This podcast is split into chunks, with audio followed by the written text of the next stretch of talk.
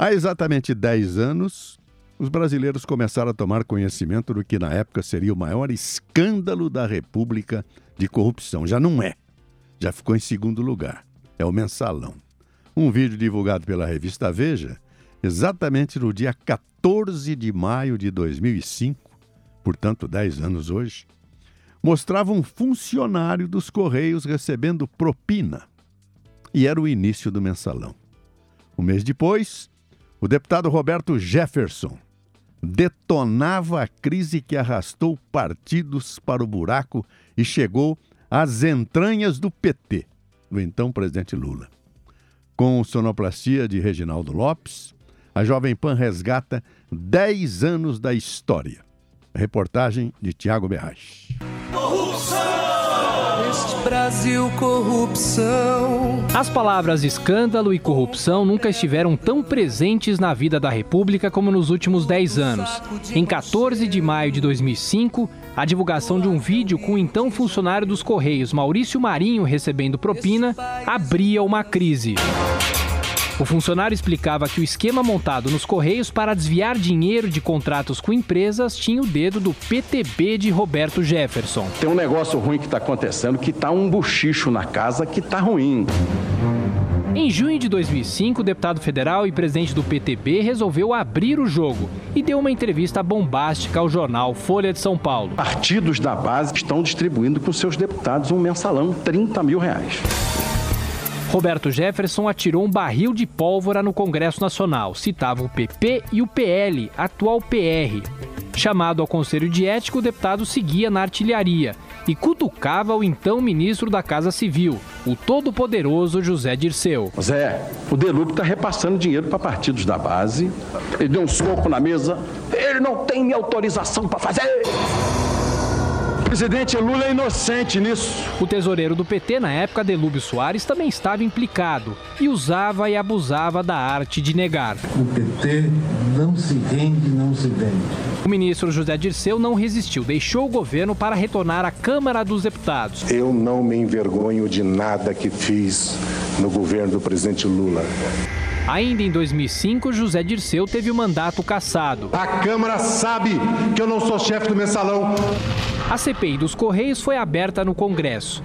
A imagem de Roberto Jefferson com olho roxo estampou as manchetes dos jornais. Que o seu Marcos Valério, versão moderna, embacaqueada, do seu PC Farias, sacava um milhão por dia. O publicitário Marcos Valério, outra figura carimbada do mensalão, negava irregularidades no financiamento de campanhas políticas. Eu não aceito essa, esse tipo de. Senhor não de, aceita? Não, não aceito. No Congresso, parlamentares renunciavam para preservar os mandatos. Valdemar Costa Neto, do PL, partia para o embate com Roberto Jefferson. Eu afirmo que Vossa Excelência recebe os repassos. Recebo. Recebe. Eu afirmo. Deputado, o senhor não afirma nada. Afirmo. O senhor difamou essa casa e não me respondeu nenhuma Afirmo pergunta. que Vossa Excelência recebe. Sabia que o senhor vinha aqui hoje só para desmoralizar mais a casa, mas não, Não é a casa, não. o governo. Não é a casa, não.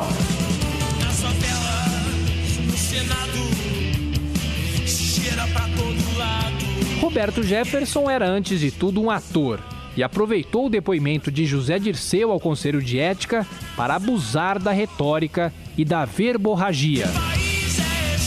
Vossa Excelência provoca em mim os instintos mais primitivos. No dia a dia da CPI, foi a vez do secretário-geral do PT, Silvio Pereira, falar aos parlamentares. Nome de quem foi comprada essa caminhonete Land Rover? Tudo que possuo está no imposto de renda. A crise se agravava. Um assessor do irmão do então presidente do PT, José Genuíno, foi preso no aeroporto de Congonhas com dólares na cueca.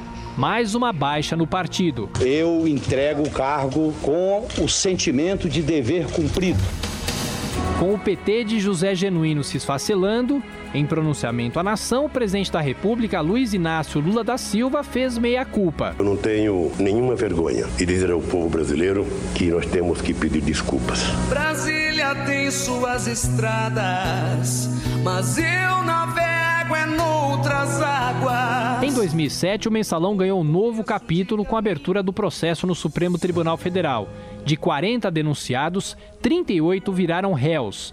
Nunca a população brasileira acompanhou com olhares tão atentos o trabalho do STF, presidido por Joaquim Barbosa, o ministro relator. Recebiam periodicamente recursos do Partido dos Trabalhadores em razão do seu apoio ao governo federal.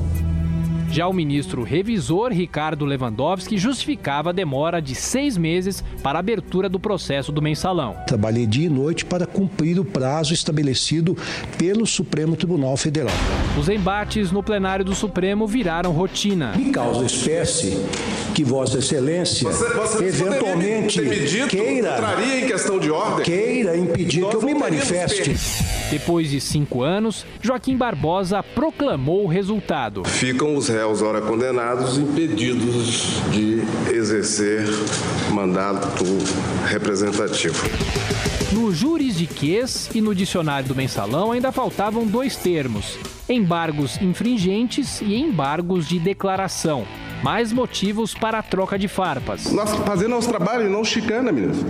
Mas Vossa Excelência É está isso. dizendo que eu estou fazendo chicana? Eu peço que Vossa Excelência se retrate imediatamente. Não vou me retratar, ministro, ora. O julgamento no STF mudou paradigmas e levou bandidos do colarinho branco para a cadeia. 24 condenados e 13 absolvidos. Sonhar mais um sonho impossível. Lutar quando é fácil ceder. Mas os escândalos se sucedem. A corrupção na Petrobras deixa os brasileiros indignados e mostra que os políticos não aprendem.